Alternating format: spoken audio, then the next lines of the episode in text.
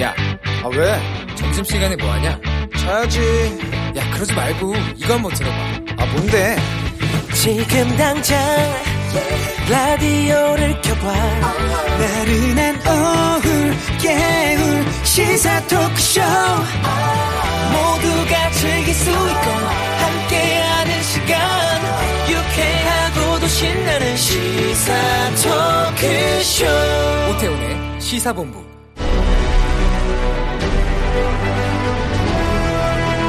김철민의 본부 뉴스.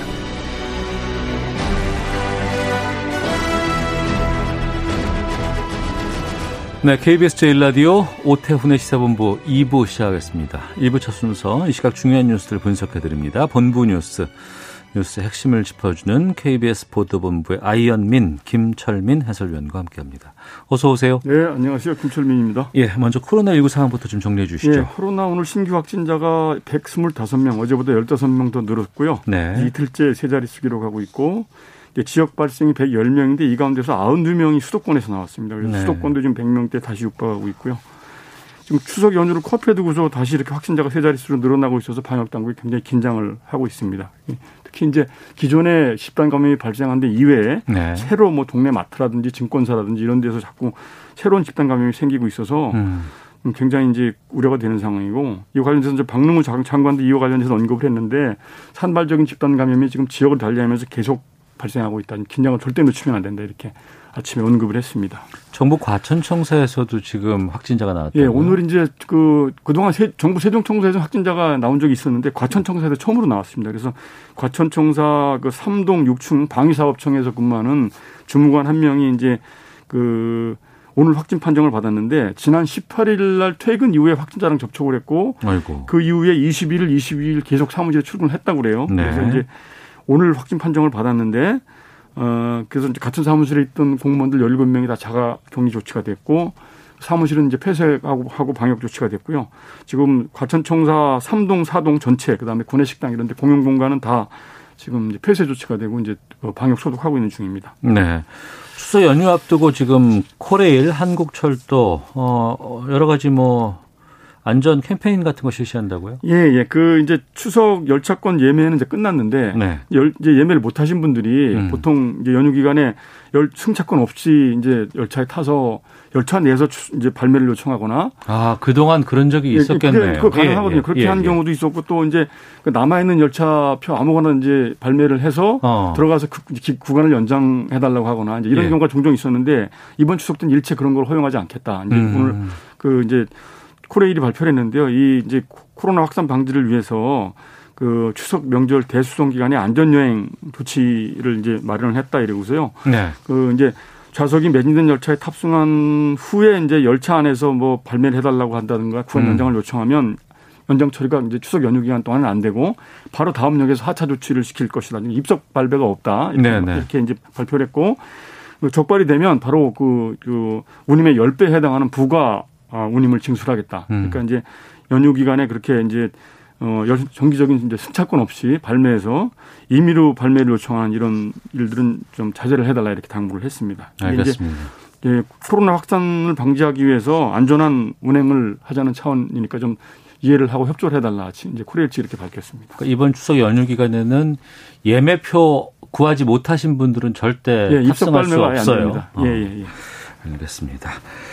자 그리고 이 내용은 저희가 좀 더 따져봐야 될 것 같은데 연평도 실종 공무원 피격 예. 사망 후에 화장됐다고 북한에서 지금 이런 보도들 나오고 있습니다. 예, 예, 예. 어떻게 된 거예요? 이게 이제? 경위를 보면 지난 21일 오전에 서해 소연평도 남쪽 2km 부근 해상에서 이 어업지도선을 타고 있던 해양수산부 소속 8급 공무원 47살 A 씨가 실종이 됐습니다. 네. 그 이제 당일날 점심 시간에 이제 동료들이 식사 시간에 안 보이니까 이제 배를 찾아보니까 이 이제 이 공무원 A 씨가 실종이 됐는데 이 공무원 A 씨는 이제 2012년에 해수부 산하 그 서해 어업지도 관리단 소속으로 이제 임명이 됐고요. 네. 실종 당일에는 그 어업지도선에서 1등 항해사로 근무를 하고 있었습니다. 예. 그런데 이제 실종이 된 것이죠. 그리고 음. 그 선내를 뒤져보니까 A 씨 신발만 발견이 돼가지고 네. 어, 바로 이제 그 직원들이 해경에 신고를 하고 이제 우리 군 당국이 수색에 나선 것이죠. 네. 그래서 이제 그 다음 날 음. 오후에 이제 북한 쪽 해안가에 그 이제 표류 중인 게 우리 군 당국에 의해서 이제 간접적으로 확인이 됐다고 합니다. 거리가 먼데 거기까지 넘어갔단 말이에요. 한 실종된 지점에서 10여, 10여 킬로 이상 북쪽 지점에서 이제 발견이 된 것이죠. 북쪽 예. 해역에서. 어. 예. 그래서 이제 오전에 이제 이 부분에 대해서 국방부가 발표를 했는데 그 실종된 공무원 A 씨가 해상에서 표류 도중에 북한 해역에서 북측 경계병한테 총격을 받아서 사망을 했고 음. 북한 측이 시신을 불태운 것으로 잠정 확인을 했다 이렇게 밝혔습니다. 그래서 네. 그 당국에서는 이게 A 씨가 월북을 시도한 배경에 대해서는 이제 정확하게 잘 확인을 할 수가 없다. 지금 그럼 조사- 어업 지도선에서 북한으로는 스스로 갔다는 얘기예요. 그렇죠. 일단 그 무슨 뭔가 부유물을 붙잡고 예. 이제 아마 북쪽으로 간 것 같은데 음. 이게 단순한 이제 실족에 의한 뭐 실종인지 아니면 네. 신병이나 이런 문제로 이제 자진 월북을 한 것인지 이 부분은 지금 조사를 중이라고 이제 밝혔는데 네. A 씨 가족들은 현재 A 씨가 월북할 이유가 없다 음. 이렇게 얘기하고 있고 진상 규명을 해달라 이렇게 요청을 하고 있고요. 예.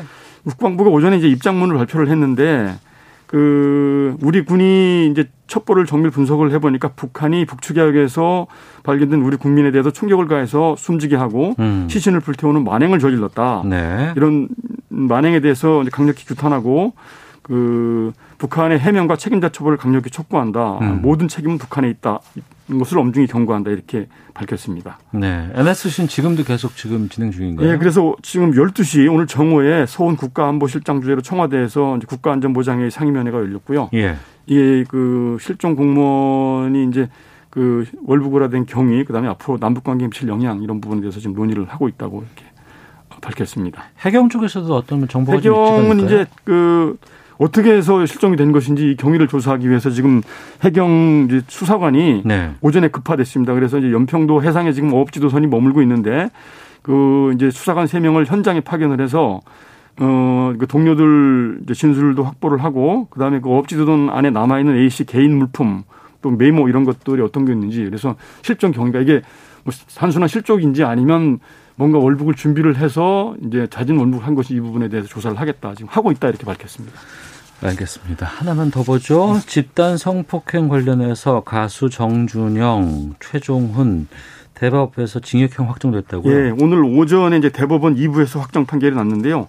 가수 정준영 씨는 징역 5년, 최종훈 씨는 징역 2년 6월이 확정이 됐습니다. 이 어, 정치자고 최 씨는 2016년 1월에 이제 강원도 홍천, 대구 등지에서 그 술에 취한 여성을 집단으로 성폭행하고 또 이제 몰래 촬영한 영상을 연예인들이 공유하는 카카오톡 대화방에 이제 11차례에 걸쳐서 유포시킨 이런 혐의였는데요.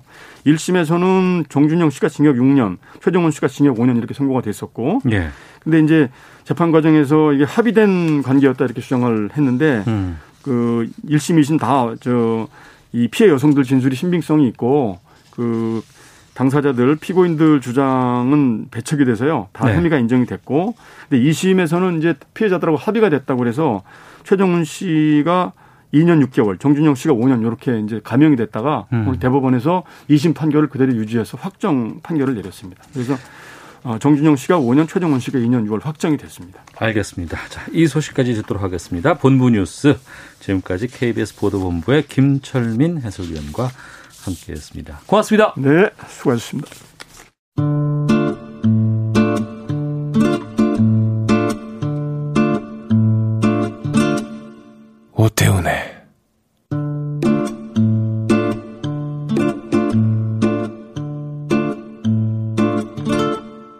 시사본부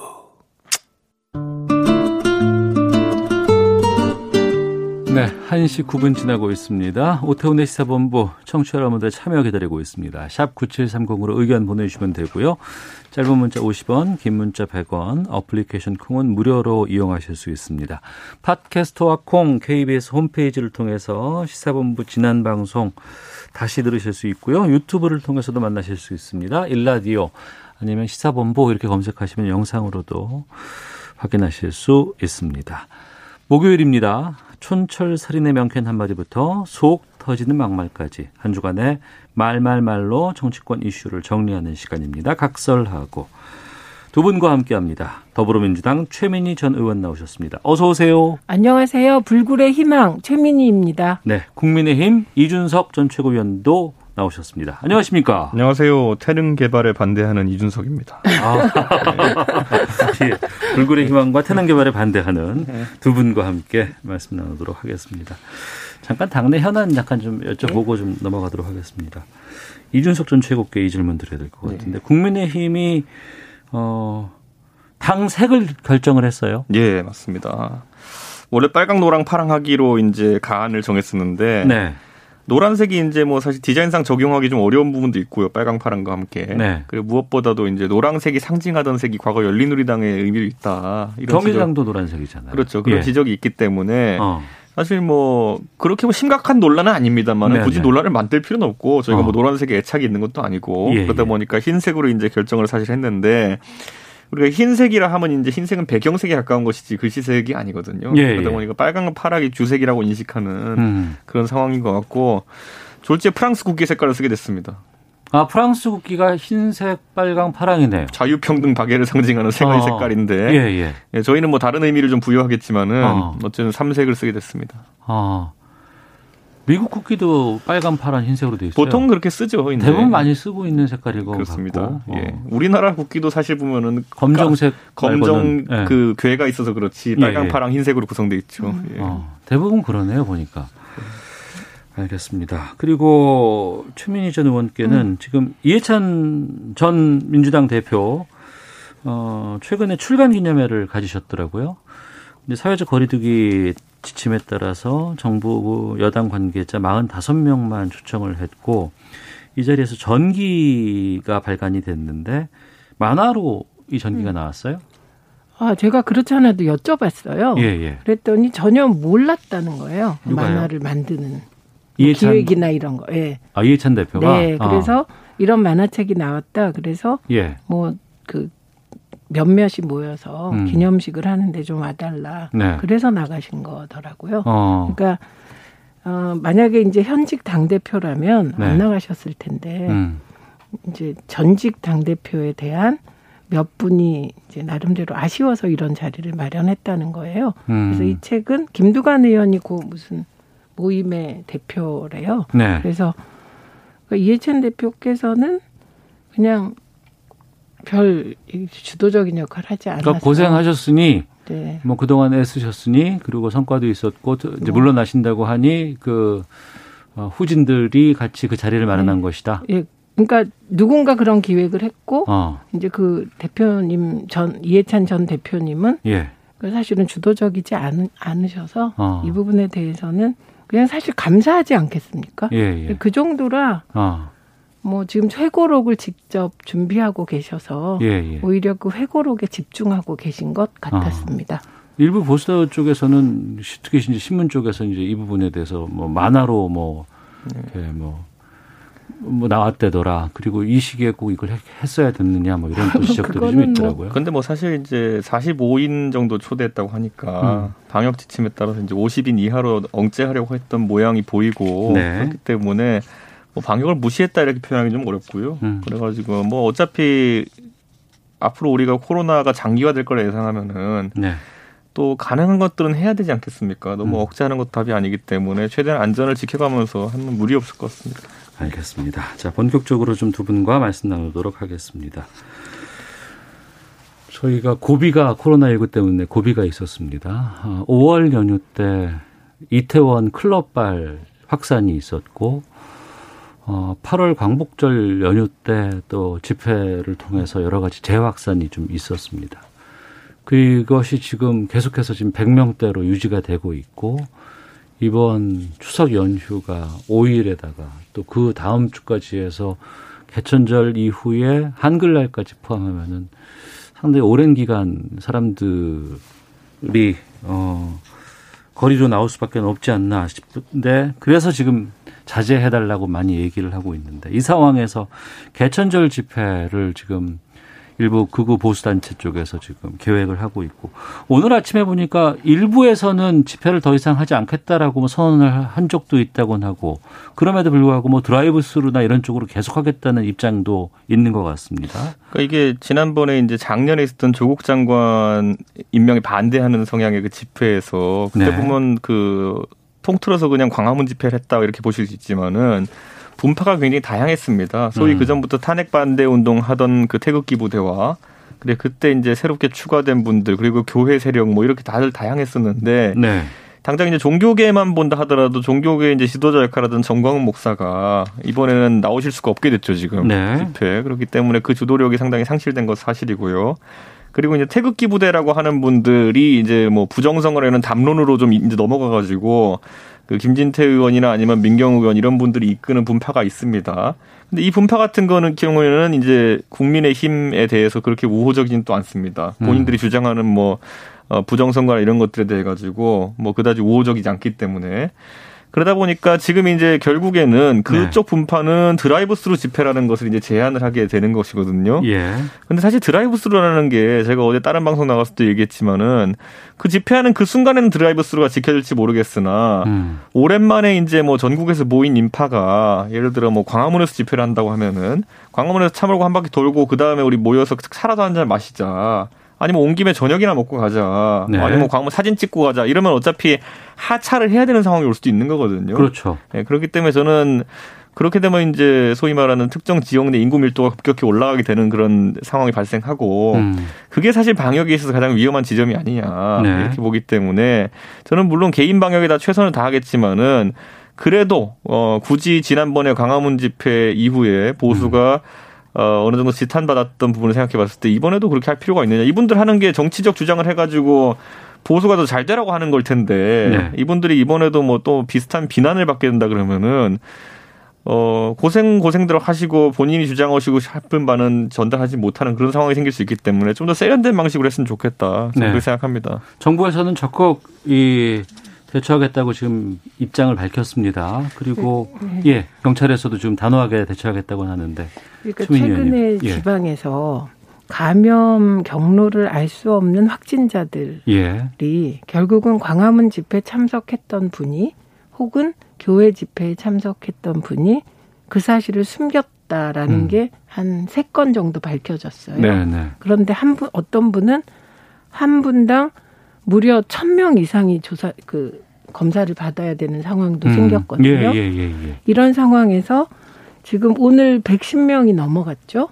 예, 그러니까 이게 이틀 전에 100명 이하로 떨어져서 또 사람이라는 게 100명 이하로 떨어지면 아 이제 좀 괜찮은가 예, 이런 예. 생각이 드는 게 또 사실인 것 같은데 지금은 그럴 상황이 아니지 않나 음. 싶습니다. 그리고 또 하나는 그 방역을 위하여 드라이브 스루 방식이 도입됐습니다.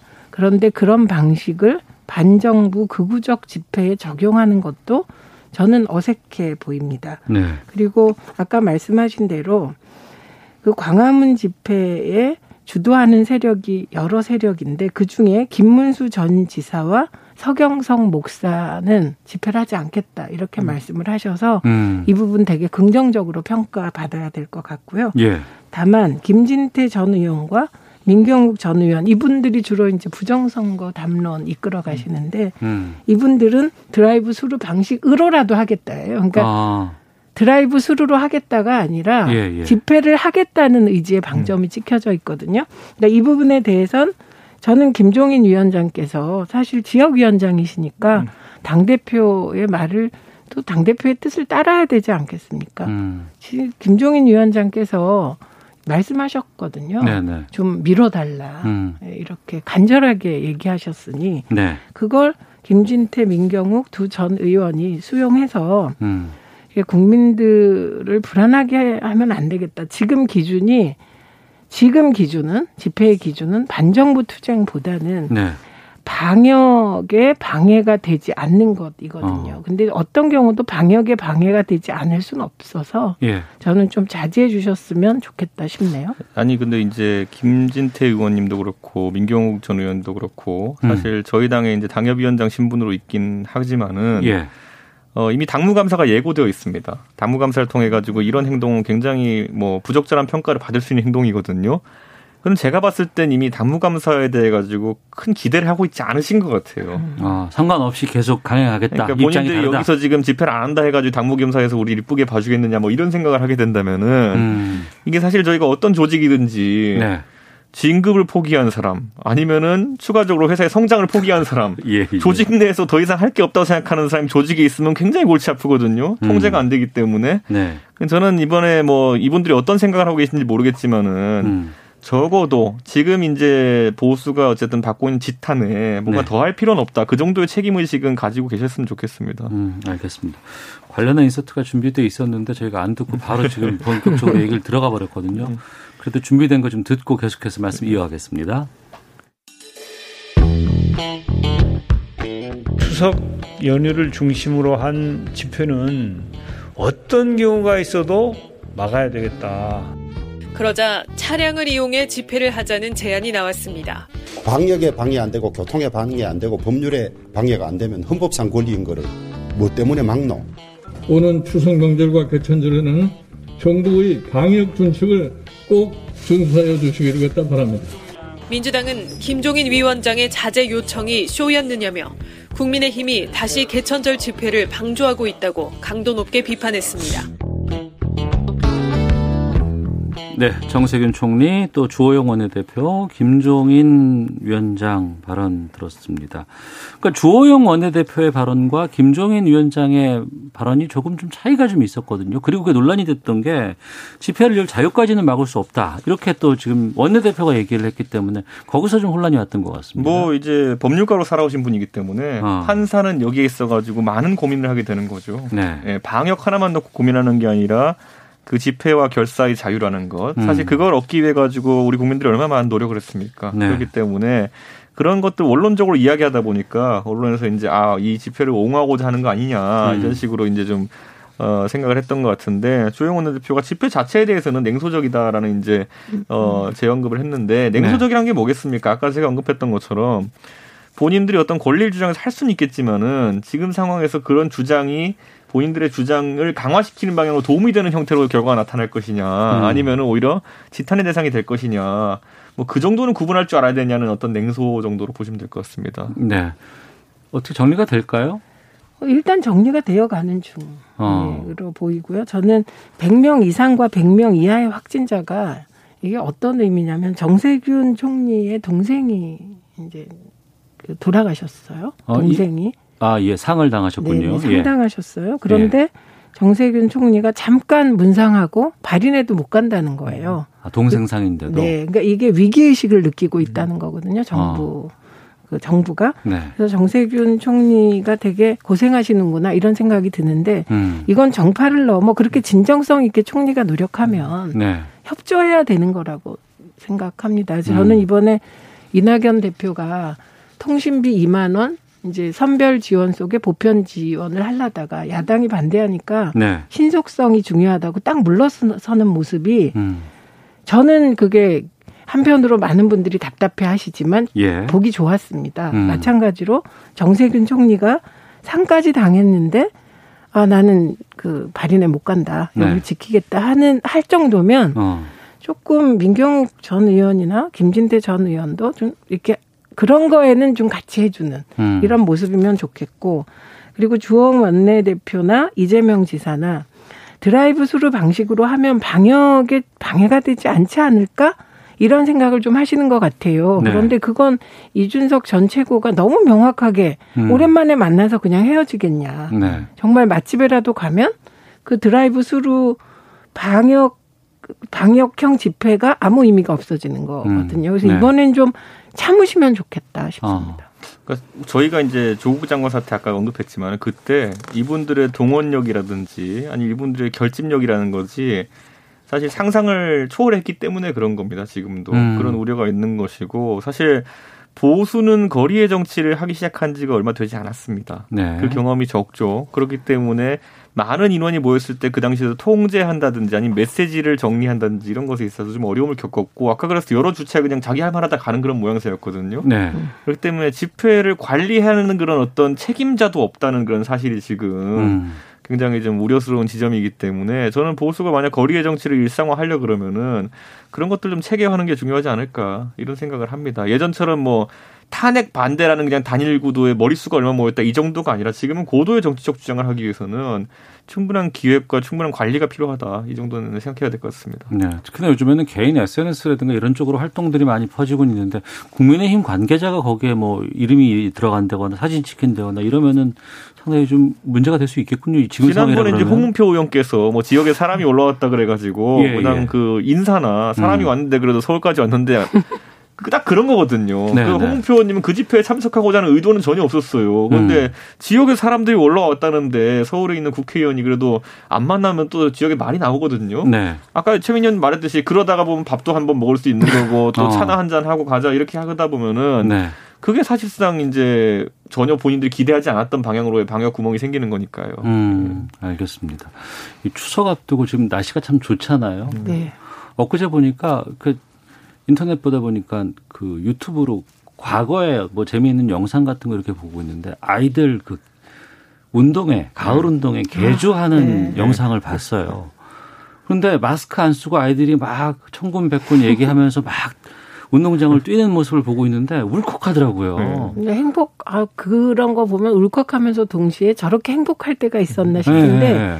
저는 이제 저희 집도 어저께 그 주관하는 큰 집에서 연락이 와서 이번에 모이지 말자 네. 네, 그런 전화를 받고 다들 흔쾌히 그러자 예. 그랬거든요. 근데 음. 다들 모이고 싶잖아요. 보고 그렇죠. 싶고. 예, 예. 그러니까 국민들 개개인이 다 지금 보고 싶고 모이고 싶고 만나고 싶고 손이라도 잡고 싶은 음. 그런 간절한 그 사실 본능적 감정인데 음. 그거를 억누르면서 방역에 협조하고 있는 거잖아요. 그래서 저는 지금 이 정도면 그냥 김종인 위원장께서 한 번 더 간절하게 음. 집회를 하지 말아달라고 호소하시는 게 국익에도 좋고 그리고 국힘에도 좋고 그럴 것 같아요. 저는 이번에 KBS가 어쨌든 추석 기간 동안에 방역에 상당히 큰 역할을 해야 된다 이렇게 네. 생각하고 있고 그래서 이번에 뭐 결, 벌써 결정될 수 있지만은 추석 특선 영화 굉장히 좋은 걸로 좀 틀어야 되지 않을까. 네. 아, 그럼 우리 여기 신청해도 돼요? 네. TV 수상기 앞에 최대한 많은 인원을 붙들어 놓을 수 있도록 어, 예, 예. 아. 좋은 영화 편성을 해야 됩니다. 진짜 좋은 아이디어입니다. 이 다음 코너인 세상의 모든 리뷰에서 음. 그 KBS 추석 특집 그 나오나 언택트 콘서트 와. 예, 그거 좀 다루도록 어. 하겠습니다. 어. 예, 예. 15년 만에 출연하신다고 네. 해서 어제 아마 녹화를 하신 걸로 알고 있는데 자, 헤드라인 뉴스 듣고 기상청 교통센터까지 확인하고 돌아와서 각설하고 두 분과 계속 말씀 이어가도록 하겠습니다. 국회는 오늘 오후 본회의를 열어 코로나19 사태로 피해를 입은 임차인의 상가 임대료 부담을 덜어주는 내용의 상가 건물 임대차 보호법 개정안을 처리합니다. 민주당 김태년 원내대표는 시장 경제의 발전을 위해서는 지속 가능하고 공정한 경제 생태계 조성을 위한 입법을 더 이상 늦출 수 없다며 공정거래법, 상법, 금융그룹 감독법 등 3법 개정안 처리를 거듭 강조했습니다. 국민의힘 경제혁신위원장인 윤희숙 의원이 공정거래법, 상법, 금융그룹 감독법 등 3법의 개정 논의와 관련해 정부 여당이 근거를 제시하지 않고 이른바 답정너에 고압적 태도로 나오고 있다고 비판했습니다. 국가 공무원이 가입할 수 없는 정치단체가 정당과 창당준비위원회, 후원회, 선거운동기구, 특정 정당이나 특정인을 지지 반대하는 것을 목적으로 하는 단체로 구체화됩니다. 중소벤처기업부는 유흥주점 등 특별 피해 업종의 경우 매출 규모와 상시 근로자 수가 소상공인 기준에 해당해야 세희망 자금을 받을 수 있다고 강조했습니다. 지금까지 라디오 정보센터 조진주였습니다. 이어서 기상청의 송소진 씨입니다. 미세먼지와 날씨 정보입니다. 깨끗한 공기 덕분에 시야가 탁 트여 있고 하늘도 더 파랗게 보이고 있습니다. 대기 확산이 원활해서 오늘 미세먼지 농도는 전국이 좋음 단계를 유지하겠습니다. 하늘에는 가끔 구름이 많이 끼겠는데요. 다만 동해안은 동풍의 영향으로 비가 오겠습니다. 지금 강원 영동에 비가 오고 있는데 밤부터는 빗줄기가 굵어지면서 내일 오전까지 강원 영동에는 벼락과 돌풍, 우박을 동반한 집중호우가 예상돼 주의 주의하셔야겠습니다. 경상 해안에도 비가 조금 내리겠고요. 강원 영동의 비는 일요일 오전까지 이어질 전망입니다. 오늘 낮 기온은 서울과 대구가 24도, 대전, 광주 25도 등으로 어제와 비슷해 선선하겠습니다. 현재 서울의 기온은 24.9도입니다. 미세먼지와 날씨 정보였습니다. 이어서 이 시각 교통 상황을 KBS 교통정보센터 김민희 씨가 전해드립니다. 네, 점심시간을 지나면서 정체는 주춤해졌지만 여전히 돌발 구간이 많습니다. 영동고속도로 강릉 쪽으로 둔내 부근 2차로에서는 고장난 차를 처리하고 있고요. 중부고속도로 하남 쪽으로 진천 부근에서는 작업 여파받아 부근으로 차량들 더디게 지납니다. 이후로는 남이천 부근과 다시 광주 부근에서 속도 줄여 지납니다. 경부고속도로 서울 방면으로 비룡분기점 부근 1, 2차로에서는 장애물을 치우고 있고요. 더 가서 오산 부근에서는 사고가 나면서 2차로가 막혀 있습니다. 수도권 제일순환고속도로 일산에서 판교 쪽으로 수암터널에서 수리터널 사이 1, 2차로에서는 낙하물을 처리하고 있습니다. 서울시내 올림픽대로 하남 쪽으로 염창나들목 부근에서도 작업을 하고 있어서 행주대교 이전부터 정체인데요. 이 구간 지나는 데만 30분 정도 걸리고 있습니다. 더 가서 노량진 수산시장 부근에서 있었던 사고는 처리 작업이 마무리됐지만 부근으로 정체 남아 있습니다. KBS 교통정보센터였습니다.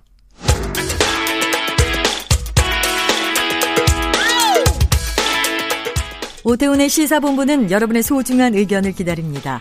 짧은 문자 50원, 긴 문자 100원의 정보 이용료가 되는 샵 9730, 우물정 9730번으로 문자 보내주십시오. KBS 라디오 앱 콩은 무료입니다. KBS 라디오 오태훈의 시사본부. 지금 여러분은 대한민국 라디오 유일의 점심 시사 프로그램을 듣고 계십니다. 네, 각설하고 다시 돌아왔습니다. 청취자 의견 좀 소개해드리고 다음 주제로 가겠습니다. 7609님은 집회 자유 중요합니다. 하지만 한 번도 경험하지 못한 전염병이 이어지는 상황에서 집회 자유가 얼마나 소용이 있는 것인지 묻고 싶네요. 라는 의견 주셨고, 어, 이분들은 라임, 라임이 많네요. 2825님은 조리 있고 팩트로 말하는 최민희 전 의원님 응원합니다. 6507님은 젊은 감각과 예리한 판단에 이준석 의원님 항상 응원합니다. 이렇게 보내주셨습니다. 라임. 자, 준비된 인서트가 있습니다. 피감기관 공사 수주 의혹을 받아왔던 박덕흠 국민의힘 의원이 전격 탈당을 선언을 했습니다. 내용 듣고 오겠습니다. 당에는 더 이상 부담을 주지 않도록 당적을 내려놓는 것이 맞다는 판단을 스스로 했습니다. 조속하게 책임지고 제명하기를 요청합니다. 윤창현 의원도 불법 승계에 관여함으로써 어, 어, 문제가 있는데 이해충돌과 직무 관련성을 어떻게 개념 규정을 하고 이것을 적용해 나갈 것이냐 라는 부분에 대해서 빨리 여야 간에 합의를 통해서 이 법이 통과될 수 있게끔 네. 이미 여당에서 이해충돌이 명백한 사안들이 또 있습니다. 이런 사안들에 대해서도 국회 차원에서 좀 적극적으로 규정을 만들어 나가죠. 네, 탈당을 발표한 이제 무소속이 됐습니다. 박덕흠 의원 그리고 민주당의 신동근 의원의 목소리였고요. 이어지는 그 이해충돌 관련해서는 민주당의 김병욱 의원, 이어서 원내 대변인 맡고 있습니다. 국민의힘 최영도 의원 목소리 듣고 왔습니다. 당에 부담을 주기 싫어서 탈당을 선언을 하지만 내게 제기되는 의혹들은 사실이 아니다라고 박덕흠 의원은 얘기를 하고 있습니다. 어떻게 보셨어요, 최민희 의원님? 우선 음, 박덕흠 의원은 이게 한마디로 얘기하면 사이즈가 다릅니다. 사이즈가 음. 뭐몇 억이 아니고 네. 몇십억도 아니고 몇백억이다가 갑자기 천억대로 넘어갔기 때문에 이 부분에 대해서는 사실 국힘에서도 뭐 그게 옹호하거나 보호할 생각은 없어 보이죠. 네. 그리고 박덕흠 의원이 저렇게 탈당하는 건 그동안 자신을 국회의원으로 만들어줬던 당에 대한 최소한의 예의를 다하는 것이죠. 예의를 다하는 것이다. 네, 그 본인 입장에선 어. 어 국힘에 대하여, 국민의힘에 예, 예. 대하여. 그런데 이분은 이제 검찰 조사가 불가피하겠죠. 그래서 그에 따라 뭐 법적 처벌 여부는 결정이 될 텐데 확실한 건 그저께 기자회견을 통하여 몇 가지 그, 옹, 그 변명을 하셨는데 그게 사실과 많이 달랐다는 겁니다. 네. 예를 들면 100% 공개 입찰이었다. 그게 음. 사실이 아니었다는 거잖아요. 예. 그래서 오늘도 이딴 보도가 나오고 있습니다. 그래서 이 부분은 우선은 박덕금 의원은 국민의힘과는 거리가 이제 멀어진 거고요. 음. 그렇게 이렇게 보시다 보면 그 현역 의원들이 탈당을 하거나 제명당하잖아요. 네. 이제 국민들이 보시기엔 어, 이, 이렇게 막 그 사이즈가 다른 이런 일이 나오면 국회의원에서 그만둬야 되지 않아? 이렇게 생각하실 수 있는데 의원직 사퇴. 네, 의원직 사퇴해라 이런 요구를 하시는데 사실 그 의원직 사퇴를 시키려면 예를 예. 들면 그 국회 본회의에서 제명을 의결하려면 음. 명백한 팩트가 나와야 되니까 음. 예. 검찰 조사 얘기가 나오는 겁니다. 음. 그래서 이 부분은 보기엔 답답하지만 네. 최소한 절차를 짧게 하는 것이 이제 음. 국민에 대한 예의겠죠. 검찰이나 국회나 그런 정도고. 네. 다만 한, 확실한 건 이런 일로 이제 탈당을 하거나 제명을 당하면 다음에는 출마하기 어렵죠. 그러니까 음. 불이익이 없는 건 아니다. 네. 근데 답답하긴 한 건 다 이해가 가고요. 그래서 예. 이 부분은 이제 후속 작업이 중요한데 이건 여야의 문제가 아니라고 생각해요. 그래서 저는 하태경 의원이 주장한 거에 100% 동의합니다. 어떤 이해 충돌 하셨죠? 국회의원 전수조사. 아, 전수조사. 네, 그런데 이상한 게 지난번에도 어, 비슷한 뭐 자녀들 특목고 문제 등등에 대해서 전수조사하기로 여야가 거의 합의하는 듯 하더니 없어졌거든요. 여론의 관심이 멀어지면 또 안 하죠. 네, 그래서 저는 이 이해충돌 전수조사는 여야가 합의해서 빨리 했으면 좋겠다. 어. 네, 그래서 여야가 같이 국민 앞에 사실을 이렇게 내놓고 음. 용서받을 건 용서받고 아니면 책임질 건 책임지고 그랬으면 좋겠습니다. 네. 저는 이해 충돌이라는 게 너무 모호한 지점이 많기 때문에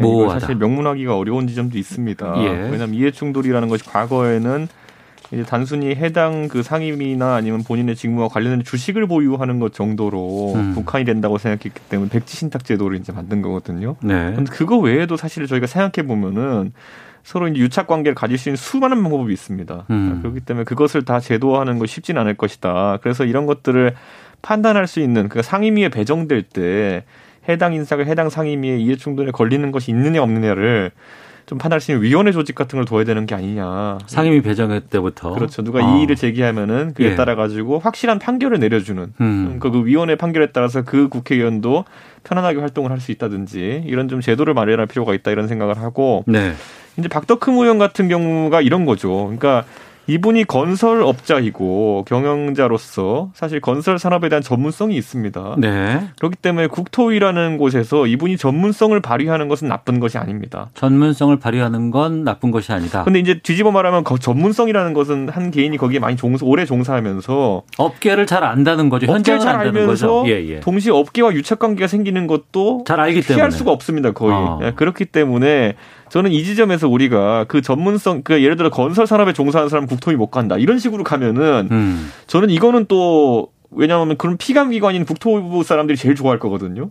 만약 아. 국토부에 건설업을 전혀 모르는 사람들만 와가지고 네. 국토부한테 휘둘리게 된다 그러면은 그건 입법부 역할을 하는 게 아니고 음. 제가 뭐 건설은 좀 그러니까 예를 들어 검찰의 예를 들어보자면은 네. 검찰이라는 대한민국의 아주 중요한 권력을 가진 그 기관을 견제하기 위해서는 검찰을 누구보다 잘 알고 검찰 머리 꼭대기에서 노는 사람들이 가가지고 법사위에서 이제 관리를 해야 되는 것이거든요. 네. 근데 그런 사람들은 검찰 출신일 가능성이 높습니다. 그러니까 전문성은 그 안에서 확보가 되는 것인데 오히려 업계를 잘 알고 있으니까 검찰들을 보호하는 역할을 하고 또 있었다. 유착이 되면 그렇게 되는 것이죠. 어. 그렇기 때문에 이게 정말 모호한 지점이 있고 예. 그 입법부의 어쨌든 행정부 견제를 위해서는 전문성이 필요하지만은 그 전문성 때문에 또 고양이에게 생선을 맡기는 꼴이 나올 수도 있기 때문에 전 이거야말로 이제 개인의 윤리 문제거든요. 사실 박덕흠 의원님이 건설 산업에 대한 전문성을 갖고 있으면은 그리고 입찰 같은 것에 여러 번 참여해 보셨으면은 본인의 경험을 바탕으로 예를 음. 들어 뭐 잘못된 입찰이라든지 아니 담합이라든지 오히려 이런 것을 캐내는 방향으로 의정 활동을 하시면은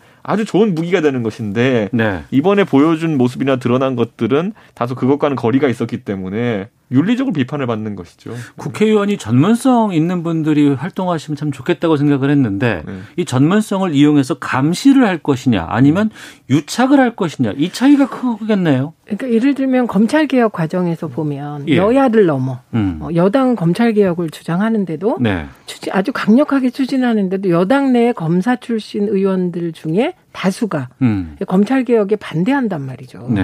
그러니까 이거는 그 여야를 넘어 검찰 개혁의 검찰 출신들은 대체로 음. 팔이 안으로 굽고 있습니다. 네. 그러니까 이런 경우 참 이거는 소신의 문제잖아요. 어떻게 보면 음. 이거를 나는 소신이다 이렇게 얘기해 버리면 아니야 이해 충돌이야 이렇게 했을 때 정말 모호한 일이 발생하는 거고 그래서 이제 어 시민사회나 학계 출신들을 많이 진출시키려고 하는 거죠. 네. 예, 그리고 어 그러다 보면 아무래도 이제 한 발 떨어져서 감시 활동을 하던 분들이니까. 근데 중요한 건 이번에 터진 건설업 부분은 사실은 네. 건설 관련 시민단체 이름 잘 모르시겠죠. 음, 음. 그렇죠. 예, 그러니까 그 워낙 전문적이고 복잡하고 그러다 음. 보니 시민단체가 별로 활성화돼 있지를 않은 거예요. 네. 그리고 학계가 있는데 학계도 대부분 사실은 인맥으로 엮 그리고 대기업들에서 이제 프로젝트를 오히려 학계에서 받아서 하기도 하기 때문에 그러니까. 그 유착 관계라는 게 언론도 건설사와 관련돼 있는 언론사도 많이 있잖아요. 사주가 언론사 언론사의 사주가 이제 어. 건설사인 경우도 많고. 그래서 네. 공영 방송이 중요한 것이고요. 예. 그리고 이제 광고가 건설사 광고가 많다 보니까 정말 건설 쪽은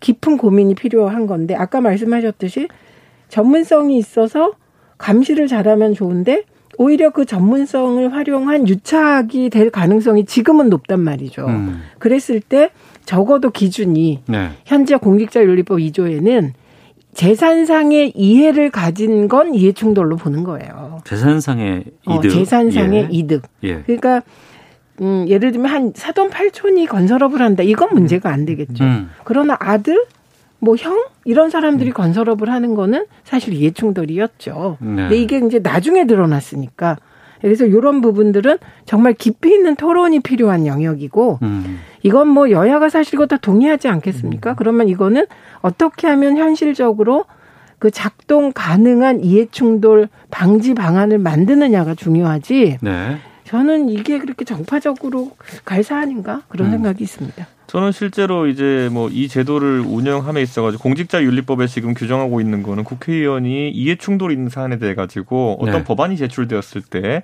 그에 대한 표결을 본인이 스스로 이제 재척 사유도 회피해야 됩니다. 음. 그리고 또 이제 거기에 대해 법안에 대해서 의견 제시를 하는 것도 이제 사실은 금지하고 있어요. 네. 근데 이 두 가지는 그래도 의원들이 법에 위배되는 사항이기 때문에 잘 지키는 것 같은데 이번에 박덕흠 의원 건 같은 경우에는 서울시에서 지휘를 하면서 음. 본인의 회사의 특정 기술을 언급한 건 아니지만 어쨌든 신기술이라는 범주에 들어가는 건설 기술들을 활용해야 된다라는 네. 취지로 질의한 것은 본인과 연관이 있을 수 있는 부분이군요, 회사와. 그렇기 때문에 이런 부분 좀 모호한 지점들 아까 제가 얘기했던 것처럼 근데 이제 너무 이제 가는 채로 모든 걸 가를 수도 없는 것이고 음. 너무 굵은 채로 가를 수도 없는 것이고 저는 그렇기 때문에 이럴 때는 명문화된 규정보다는 이런 사안들을 신속하게 판단해 줄 수 있는 예를 들어 뭐 법조계 출신의 인사들이 좀 배속되어 있는 위원회 조직이라든지 이런 걸 국회하에 상설기구로 두는 것 또는 지금의 윤리특위가 사실 맨날 뭐 징계 때리는 기관 이렇게 돼 있는데 이건 아까 제가 말했듯이 윤리적으로 판단해야 될 사안이거든요. 네. 충돌에 대해서는 그럼 윤리특위에 이런 것을 하는 소위를 두든지 이런 것들을 고민해봐야 될 거라고 봅니다. 알겠습니다. 근데 글쎄요, 현 21대 국회에서 이런 이해충돌을 방지할 수 있는 법안들을 완성할 수 있을까요? 말씀을 들어보면은 여야 간의 이견은 없는 것 같아서 충분히 가능할 것 같으면서도 좀 모호하다, 뭐 윤리적인 판단이 필요하다, 경계가 애매하다라는 것 때문에 어. 그, 그, 그런 문제제가 있을 수 있는데 저는 이건 여당의 의지가 더 중요하다고 여당이 생각합니다. 더 네, 왜냐하면 여당의 의지를 가지면 지금 어. 말씀하신 음. 이해 충돌을 방지할 수 있는 혹은 판단할 수 있는 위원회를 의무적으로 신설하게 하는 조항으로 음. 개정할 수도 있는 거예요. 네. 그러니까 100% 만족할 수 있는 건 없을 것 같지만 음. 어, 어쨌든 상당 부분 막을 수 있는 이해충돌 그 방안은 나오지 않을까 합니다. 그래서 여당이 의지를 음. 갖고 추진하면 이걸 야당이 어떻게 반대합니까? 이것만은. 백지 신탁 제도의 허울이라는 게 이번에 드러났거든요. 예. 그러니까 박덕흠 의원 일가의 회사라는 것은 비상장 주식이고 음. 뭐 이게 유통이 자유롭지 않다 보니까 백지 신탁해도 안 팔려요. 예. 그러니까 실질적인 지배권을 유지하면서 의정 활동을 하는 것이기 때문에 음. 이 제도도 개선이 좀 필요한 부분이 있다. 네. 저는 이렇게 봅니다. 알겠습니다. 청취자도 의견 주셨는데 5137님 털어서 먼지 안 나온 사람은 없죠. 그런데 국민이 나란 일, 지역 일 하라고 위임해준 의원들이 비리를 저지르고 개인의 이익을 추구한다면 처벌받아야 하고 그래야 다른 의원들이 이번 일, 이런 일을 안 할 거라 봅니다. 백봉기님은 전문성을 발휘할 수 있도록 하되 감시할 수 있는 공수처와 같은 장치가 필요하다고 봅니다라는 의견 주셨습니다. 박서라고 마치겠습니다. 두 분 말씀 고맙습니다. 네, 고맙습니다. 고맙습니다.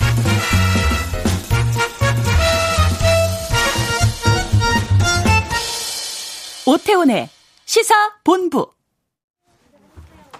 네, 1시 44분 지나고 있습니다. 사회를 존재하는 다양한 이슈에 대해서 가감 없이 우리의 생각을 표현하는 김선영의 세상의 모든 리뷰 시간입니다. 아, 미국 시사 주간지 타임지가 해마다 선정을 하는 세계에서 가장 영향력 있는 100인의 명단이 발표가 됐고 아, 한국 사람 두 명의 이름이 올렸습니다. 여기에 대해서 좀 말씀 나누고 나훈아 콘서트로 가겠습니다. 김선영 문학평론가 함께합니다. 어서 오세요. 안녕하세요. 정은경 질병관리청장과 네. 봉준호 감독이 가장 영향력 있는 백인에 올랐어요. 네. 이게 백인 리스트를 보면은 총 음. 이렇게 다섯 개 부문을 선정을 하는데 네. 정은경 본부장, 아, 정은경 이제 리더 부문에 이름을 올렸고요. 음. 봉 감독은 이제 아티스트 부문에 이름을 올렸어요. 네. 그래서 뭐 이게 most influ- influential이잖아요. 그러니까 이게 세계에서 이제 가장 파워풀한 인물도 아니고 음. 그 영향력이라는 게 어떻게 보면 주관적일 수 있지만 그렇죠. 주관적일 수 있죠. 네. 네. 한편으로는 하드 파워보다 훨씬 더 사람들에게 많은 음. 영향을 줄 수 있는 네, 네. 그런 가치를 가늠하는 것이기 때문에 음. 뭐 두 분이 성정된 거에 대해서 이제 꼭 어떤 이제 소위 국뽕이라고 하는 민족적 자부심 뭐 이런 거 이전에 이 두 인물의 선정이 가지고 있는 의미 이런 것들을 좀 되새겨보는 시간이 됐으면 좋겠습니다. 봉준호 감독이야 뭐 영화 감독으로 세계적인 감독이고 네. 그리고 뭐 아카데미뿐만 아니라 뭐 어, 깐에서도 인정받았고 그렇죠? 막 이랬었는데 네. 정은경 청장이 여기에 방역이라는 그렇죠. 부분으로 들어가는 네. 건좀 저는 신기했어요. 그러니까 그만큼 올해가 이제 코로나 빼고는 이야기할 수 없는 시대고 아, 실제로 그렇죠. 네. 그 리더 부분에 보면 음. 미국 뭐 파우치 소장이라든지 이런 방역 관련된 그 책임자들이 많이 명단에 올려 있어 올라 있어요. 이번 2020년 만의 특징이겠군요. 그렇습니다. 예. 그래서 뭐 나중에 이 시대를 회고를 할 때 이런 음. 인물들이 이끌었구나. 네. 근데 이제 청와대에서 평가하기에는 이게 독특한 게 그 인물들의 추천사를 이제 써주는데 네. 정 총장 같은 경우는 문재인 대통령이 직접 음. 소개글을 썼죠. 추천사가 아니라 소개글을 썼는데 이제 정경 천장이 그 뽑힌 이유에 대해서 예. 그 방역 과정에서 우리가 민주주의 또 투명한 어떤 정보의 공개 이런 것들이 굉장히 음. 중요하잖아요. 네. 우리나라뿐만이 아니라 전 세계에 가지는 어떤 정보 공유의 의미가 있기 때문에 음. 그런 부분에서 이제 많은 부분에 영향을 미쳤다라고 평가를 했는데 네. 그 부분에서 이제 많은 이들이 공감을 하고 있죠. 네. 과거에 우리가 이렇게 백인에 올라간 적이 좀 있었나요? 어떤가? 어, 네. 뭐 김연아 선수도 있었고, 아. 네. 뭐 문재인 대통령도 2018년도에 올라갔었고 예. 작년에는 또 이제 BTS도 어. 올랐고요. 예. 네, 종종 이름을 올리기는 했었죠. 근데 두 명이 함께 네. 올, 이름을 올린 적은 이번이 처음이고. 아니요, 처음은 아니고 작년에도 이제 BTS와 예. 또 이제 다른 제가 그분의 성함은 아. 낯설어 잘 모르겠네. 예, 예. 네, 어쨌든 두 분의 아, 영향, 예, 이름 올린 적이 있습니다. 우리 괜찮네요. 이렇게 영향력 있는 분들이 계속해서 복수로 나오고. 네, 근데 어. 올해 같은 경우에는 특히 좀 주목을 하는 게 이게 소프트 파워라고 부를 만한 음. 우리가 이제 차세대에 더욱 주목받아야 될 어떤 가치를 대변하는 인물들이기 때문에 네. 더좀 주목을 하고 있고 음. 이분들이 가지고 있는 그런 어떤 대안적인 성격 또 포스트 코로나 시대 또는 문화의 시대에 어, 미치게 될 영향 이런 거에 대해서 생각을 해보면 좀 이렇게 상징적인 선정이라고 할 수 있죠. 네, 정은경 청장, 봉준호 감독 수상 축 아, 수상은 아니지만 선정된 것 축하하고 네, 영광의 네, 선정 리스트인 거죠. 네. 예. 그러니까 BTS와 함께 작년에 수상을 한게 네. 국제기구인 기후변화에 관한 정부 간 협의체 IPCC의 이회성 의장이 됐다고 합니다. 아, 네. 모르실만 하네요. 이게 길어가지고. 죄송합니다. 아, 예. 아니, 아니, 아니. 참을 수 있습니다. 네. 자, 본격적으로 좀 말씀을 나눠보겠습니다. 네. 추석 연휴 때 앞서서 이제 이준석 전 최고위원께서 영화 좋은 거 좀 많이 아, 틀어놔서 네. 움직이지 못하니까 그렇죠. 좋은 영화 틀어달라고 하셨는데 네, 올해는 정말 많이 TV 앞에 앉아 계실 것 같아요. 그렇죠. 그리고 또 공연도 못 가고 네. 어디 나들이도 갈 수 없는 상황이고 그렇습니다. 한데. 어, 트로트의 황제 네. 나훈아 씨의 공연이 있습니다. 네. 그리고 어르신들 네. 은 평생 소원이 나훈아 콘서트 한번 가보는 어, 것. 그럼요. 그런 정도라고 들었어요. 네, 저희 어머니도 너무 예. 구하고 싶어 하는데 음. 제가 능력이 없어서 네. 이게 왜냐하면 BTS 콘서트 못지않게 항상 이렇게 피켓팅이라고 하죠. 음. 거의 혈투를 벌일 만큼의 티켓팅 전쟁에서 승리를 해야만 콘서트 표를 구할 수가 있고 네. 더더군다나 이제 나훈아 씨 같은 경우에는 콘서트에서밖에 만날 기회가 별로 없기 때문에 TV 중계도 안 했었어요. 그렇죠. TV 예, 예. 방송 출연도 방송도 워낙 잘 안 하시고요. 아, 아. 그래서 많은 분들이 이제 아, 정말 평생 소원이 음. 콘서트 한번 가보는 거다 이렇게 말할 만한 좀 가치가 있는. 그러니까 제가 듣기로도 기회거든요. 과거에 네. 과거라고 하면 뭐 이번 코로나 전만 해도 네. 뭐 칠순 기념이라든가 네. 이럴 때 선물이 해외 여행 아니면 나훈아 콘서트 티켓이라는 그렇습니다. 얘기를 들었거든요. 네, 그게 뭐 효자와 어. 효녀의 어떤 덕목으로 예. 예, 떠오를 정도로 어. 그만큼 좀 가치가 있는데 이번에 귀하게 이제 안방 제 1열에서 감상을 할 수 있는 기회가 왔어요. 오늘 오면서 보니까 이제 KBS 앞에 커다란 현수막이 붙어 있더라고요. 예, 예. 그리고 바로 어제 이 음. 콘서트가 이제 녹화가 된 상황이고요. 네. 이 녹화를 해서 이제 편집을 하고 굉장히 멋 지게 이제 음. 기술적으로 탄생한 완성품이 추석 연휴 기간인 9월 30일 네. 오후 8시 30분에 KBS에서 방영이 됩니다. 음. 그러니까 저희가 KBS 프로그램이라서 이걸 저희가 소개해 드리려고 하는 게 아니고 그만큼 네. TV 출연 뭐 출연도 아니죠. 콘서트를 네. 저희가 이제 KBS 채널을 통해서 나가는 거니까. 그렇죠. 15년 만이라고요? 네, 방송 출연이 15년 만이고 이제 어. 그 전에 2005년도에 MBC에서 예. 이제 광복 60주년 기념 음. 특별 기획으로 나훈아 씨의 콘서트를 방영을 한 적이 있고 네. 그 콘서트는 15년 전 공연이지만 아직도 음. 레전드라고 불릴 정도로 저도 이제 좀 전까지 다시 한번 보고 왔는데 너무너무 재밌어요. 아, 다시 보기가 있어요, 그게? 그러니 까 유튜브에 그 울산 MBC 방송국 뮤직 어. 계정에서 예. 이제 그 서비스를 하거든요. 다시 어. 보기 서비스. 그래서 볼 수가 있는데 예.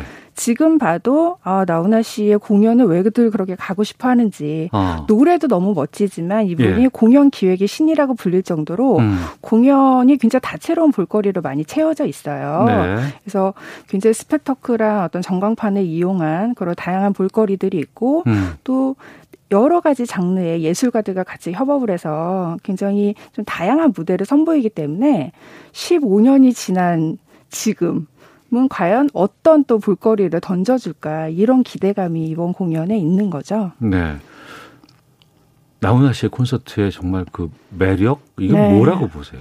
그 일단은 가장 뭐 세계에서 최다 뭐 히트곡 보유자라는 말이 있을 정도로 음. 일단 음악의 힘이 가장 크겠죠. 네. 이제 솔로로서 그 콘서트의 시간을 버티기가 되게 어려운 일인데 나훈아 씨는 정말 게스트도 없이 본인이 음. 다 전곡을 부르시고 또 본인이 작사 작곡한 곡들이 정말 많기 때문에 네. 뭐 곡의 해석이라든지 전달력에 있어서 본인만큼 그걸 잘 하는 가수가 없잖아요. 음. 그러니까 일단 노래를 듣는 것만으로도 지루하지가 않고요. 네. 그다음 제가 아까 말씀드렸듯이 모든 공연 에 이제 본인의 아이디어가 들어가요. 음. 그래서 본인이 어떤 공연을 보면은 그 퍼포먼서로서의 나훈아의 매력을 발견할 수가 있거든요. 이번 콘서트도 제작 연출을 다 직접 담당했다고 네, 그러셨다고 들었어요. 하더라고요. 예, 예. 그리고 이제 이전에 보지 못한 다양한 장르의 음악을 들려줄 어. 것이다라고 말씀을 하셔서 예. 저도 또 어떤 모습으로 변신을 하실지 어. 뭐 락커로 변신하실까 뭐 이러면서 좀 기대를 하고 있어요. 예. 그러니까 어제 이 미리 선 공연이 있었고 네. 제작이 됐는데 네. 이걸 언택트 그러니까 관중이 없었고 그렇죠. 다만 어제 천 명 정도만 네. 온라인으로만 볼 수 있었다면서요? 그렇습니다. 미리 신청을 받아서 어. 천명의 관객인데 그것도 굉장히 좀 독특한 거죠. 음. 기존에 이제 언택트 공연이 많이 있었는데 네. 그때는 이제 티켓을 구입한 관객들은 모두 다 접속을 할 수가 있었는데 음. 이번에 한정된 네. 관객들만 온라인으로 들어왔고 음. 또 방송이 된 이후에 다시 보기 서비스나 소장 서비스를 전혀 하지 않아요. 예, 예. 그러니까 이게 기본적으로는 우리가 라이브 공연이 가지고 있는 그런 현장성, 실시간성 어. 이런 성격을 크게 해치지 않는 선에서 예. 공연이 진행이 되는 거기 때문에 음. 우리가 비록 언택트 시대이긴 하지만 좀 독특한 그 기존 공연, 라이브 공연의 성격을 살린 네. 그런 사례가 되지 않을까 싶습니다. 근데 TV는 왜 그렇게 안 나오시는 걸까요? 그게 스타의 미덕이라고 생각을 하시는 것 같아요. 어. 신비주의. 어. 스타는 신비해야 된다. 네, 저 네. 밤하늘에 떠 있는 별 같아야 된다. 어. 근데 뭐 친구나 어디서도 볼 수 있는 동네 뭐 옆집 오빠, 옆집 형 같은 스타도 좋지만 음. 어 이런 정말 스타하면 딱 떠오르는 아이콘 같은 존재도 전 필요하다고 보는데 네. 나훈아 씨는 그걸 위해서 또 본인이 부단하게 자기 관리를 하시잖아요. 음. 그래서 저는 뭐 스타라는 이름에 가장 어울리는 인물이 아닐까 싶어요. 네. 얼리캐슬 아이디 쓰시는 분께서 나훈아 씨가 안표상들 적발해서 취소시킨 표를 다시 팔 때 간신히 예매해서 봤던 기억이 있습니다. 와, 그 전설의 현장에 아, 올리비아님은 재벌이 백지수 표줘도 안 갔다던 나훈아 내 공연을 보려면 줄 서서 티켓을 사라고 했었죠 라는 의견도 보내주셨는데 언제 볼 수 있어요? 9월 30일 어. 오후 8시 30분. 예, 예. 네, 재방송 어. 없습니다. 아, 그래요? 네, 본방 사수를 꼭 하셔야 됩니다. 알겠습니다. 네. 9월 30일 추석 연휴 첫날입니다. 저도 봐야 되겠네요. 네. 자, 세상의 모든 리뷰 김선영 문화평론가와 함께했습니다. 고맙습니다. 감사합니다. 예, 오태훈의 시사본 마치겠습니다. 내일 뵙겠습니다. 안녕히 계십시오.